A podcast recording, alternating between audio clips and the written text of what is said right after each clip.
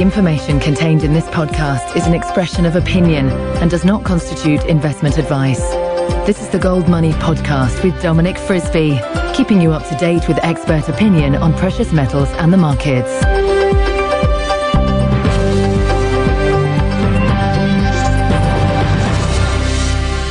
Hello and welcome to the Gold Money Foundation podcast, hosted in association with Frisby's Bulls and Bears, with me, Dominic Frisby. So I'm sitting in uh, the garden of a well-known restaurant in West London called the Troubadour, and sitting opposite me is uh, my good friend, the trader Michael Hampton, also known as Dr. Bub. Mike is based in Hong Kong, but he's over in London just visiting. And uh, may I say, firstly, Mike, what a pleasure it is to have you back on the show. How are you doing? I'm very well. It's good to be back and enjoying uh, the last gasp of, uh, well, I was going to say summer, but let's say a nice, pleasant fall. It, it is. It's a kind of. It's a. There's an autumnal chill in the air, but it's still very pleasant. Um, Mike, uh, what have you made of London since you've come back? What, what, what have your, been your impressions? Is it is it more busy than Hong Kong? Is it less busy than Hong Kong? What are you? What do you make of the it's economy? more similar to Hong Kong than, than I remember it being. I mean, both um, both London and Hong Kong are enjoying some pretty terrific property booms at the moment, uh, driven probably mainly by low interest rates. But I, I was really surprised by how gentrified London's been uh, in in various areas, and I did visit a lot of different parts of London on this trip. But places like Ealing and um, Camden and um, the the Docklands area that I hadn't seen for years, I managed to visit this time, and they all look like they gentrified quite a bit. So, despite all the talk of austerity and recession and so forth, London looks to be doing pretty well right now. Are you surprised by that? Well, uh, I'm not if I look at property prices, but uh, I've also been reading um, stories of economic doom and gloom in Europe, and some of that carries over to the UK. So, uh, I really haven't seen much sign of that at all. Very good. Okay, now um, I suppose I want to ask you really about what your take on the markets are at the moment. Um, it, we're talking uh, it's it's mid October. Um, if you look at this year, gold's pretty much played out according to the seasonal patterns. Stock has stocks have to a lesser extent. Um, why don't we start? Why don't we start with gold itself? And um, what, what do you make of gold at the moment? Is this just, a kind of normal October correction before we head off higher? Well, we're less than a month away from the U.S. elections, and I think that's going to have a big impact on uh, both gold and stock market. And um, I'd like to bring the four-year election cycle into into the thinking as well as the seasonal cycle. If we start with the seasonal cycle, then um, this is normally the time uh, October when we're seeing a correction in the gold market. It often peaks the first week in October. Right around my birthday, which is the 7th of October every year. And we've seen that Every play year? out almost, not, not every year, sorry. My birthday comes every year, but not No, the that's what I seasonal was- I was- peak in yeah. gold. But um, and this, I've been skipping the last few birthdays anyway. But never mind. uh, but uh, yeah, so we saw more or less that. We saw a peak in gold around the first week of October. We're seeing a correction now. It's been pretty uh, small dip, a very shallow dip so far. Um, my view is that that dip will last um, as little as three weeks or so, which would bring us probably a low this week if we have that, and um, maybe as long as three months. So um, ideally, it would be um, somewhere in the middle of that, uh, around Christmas time, maybe, uh, in, in, in the average year. This year it might come a bit earlier because I think gold's actually per, per behaving so well, pretty well. So right now I'm watching to see how much volume gold has on the downside. And I'm watching even more closely gold stocks, GDX. Yeah. And I'm looking for a possible low this week in GDX around 50. And if we break through that, then maybe 48. Uh, and if we break the 48, then I'm, I don't really have a clear target, but it could be uh, another few dollars below that. So I think maybe GDX will give us a clue as to when we're going to see the, the bottom on gold. But ideally, uh, for the bulls, it would come this week. Okay, and just kind of reading some of the stuff that you've posted on your website over the last couple of months. Um, would I be right in saying you think we're in a pretty big move for gold? Uh, you think it gold made a pretty big low?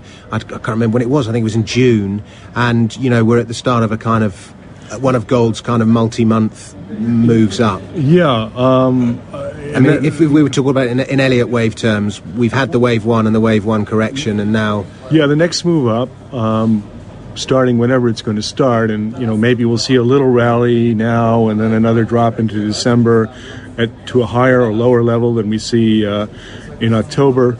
Um, but after that low is out of the way, um, after that low is out of the way, we might see a pretty big gain. And um, I'd like to now talk about the four-year cycle. But Yeah. in terms of Elliott waves, uh, we've seen the one wave, wave one up. We're, we're now seeing maybe wave two down, and that often comes ABC. So we've probably seen the A of that. Maybe we're about to see the bottom of the A. Then we could see a rally, uh, a B rally, and then another C down, and then we see a big rally up Okay. uh, or that, that that sometimes that that second wave is, is very uh, very small, very shallow. So that that's that would be the most bullish case that the a the, the dip is finished this next week, and then we get the beginnings of a good rally. That next rally could be a pretty good one. I think we saw about 15 points up in the GDX. Yeah. So another 15 points up from 50 would take it to 65. Um, that would be a minimum expectation is if this is a good wave three ahead of us as part of a, a good Elliott wave up. Um, another way to look at it, and I'd like to come into the four-year cycle. Okay, it's look good, it good to hear you bullish about gold. By the way, it's it's uh, you've been a cynical in the past when others have been bullish, and it's good to hear you bullish. Well, no, I, I, I've, I think I've usually called gold pretty well. I, I tend to be a pretty good buyer. I'd sell a little bit too soon, but Yeah. I, I want to be long gold. I'm quite long gold at the moment, and call options and so forth at the moment. Uh, I have hedged them a little bit, and I'm now deciding what to do with my hedges over this next few weeks, week or few weeks. But anyway, the next move up, big move up on gold, if it if it's a longer lasting one, on the four-year cycle could be very exciting indeed. Um, I was mentioning to you earlier, there's a guy called Rob McEwen who I was lucky enough to meet a few months ago, and he looks at the four year cycle on gold. And he says the average four year cycle in the year after the election, let's say from election time this year, uh, from, from, from around about now, November, uh, over the next 12 months, is a double. So if we make a, a low in GDX at say 50, Yeah. then we could see G- GDX over the next year hitting 100. well, that would be all-time highs, wouldn't it? Um, I don't remember the all-time high, but it might be. Um, I'd have to look at those charts. But um, yeah, I think it would probably bring it up to a new. Do you know what the Hui is now? Where the Hui is? Well, I have to look at those charts. Yeah, okay. I think it, when we do this, um, uh, when we put, uh, we'll put a chart up as well so people can look at that. But uh, it would be a pretty powerful rally from what we've seen, and I want to be long some gold shares, especially Yeah. producing gold shares. So let, us have a think. I'm just going back. I mean, 2008 was the last general election.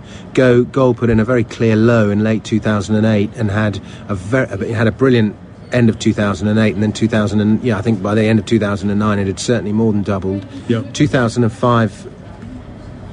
I'm just. 2005 is a pretty good year for gold, I think. I can't remember. And 2001 was definitely a good year for gold. So uh, yeah, I mean there would seem to be some validity in that. I, I haven't back tested that theory, but the year after a pres- uh, an election, yeah, I'm, I'm pretty well, positive. y- Yes, and and I, Rob Rob McEwen's figures go back quite a few years. I think it. You know, he was probably looking at the uh, from memory at the XAU. Yeah. and that database goes back a long, long way. I think Yeah. it goes back to the 1970s. So uh, his four-year cycle would have been based on all that data. Dimitri Speck, if you're listening, let's see a seasonal chart for gold shares in, in, in post-election years. Let's have one of those on your site. But of course, anything can happen. And uh, although my view is bullish on gold, it's it's less bullish on stocks, and um, uh, being pulled in two different directions here. Yeah. Because I still think that um, um, that there's potential for a lower stock market. Uh, we're in QE three now, or QE whatever number we're, we're in. We're into QE period, um, and that's obviously helped the market. Um, but it seems like every time we see a new QE, it's less powerful than the one before, and this one at the moment seems to be fading. Yeah. Um, so, I mean, I'm, I am a bit worried about stocks. I mean, the sort of trade I like at the moment, because option prices are pretty cheap. Uh, from the time of the gold stock low, which could be next week or a bit later, is to be long call options on gold stocks or call options on gold, and to also own some puts on on the S and P 500 or other uh, stock indices. Yeah. I think buying it with these volatilities that we're seeing now, that would be a pretty good trade. Maybe, just maybe, we might finally get the time, the much, the long vaunted time when gold and gold stocks finally decouple from uh, all other assets and they rise when everything else trades sideways or falls. Yeah, I think that would fit my view very well right now. But we've been waiting a long time for that. We have seen it. We saw it in 2000, uh, last year, was it, for a, a couple of months? Yeah. We saw a big move up in gold. Basically, money was shifting out of the stock market into the gold market.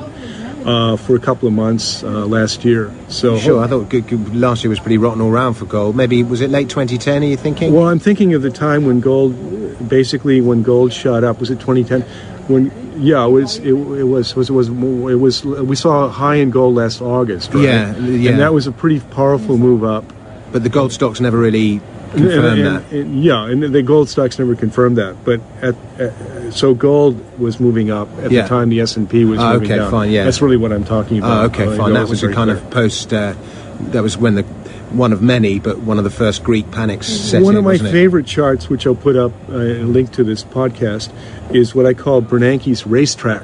Yeah, because Bernanke's been pushing money into the system, and, and of course he wants maybe stocks to go up, and they they do go up, but gold tends to go up more. So my, the racetrack is the idea of we start at the same price, GLD versus SPY in this chart. They Yeah. start at the same price, and then you can see what's moved up faster. And what's happened is GLD has moved up faster, and when it dips and comes close to the uh, GLD price, it's usually a pretty good time to buy.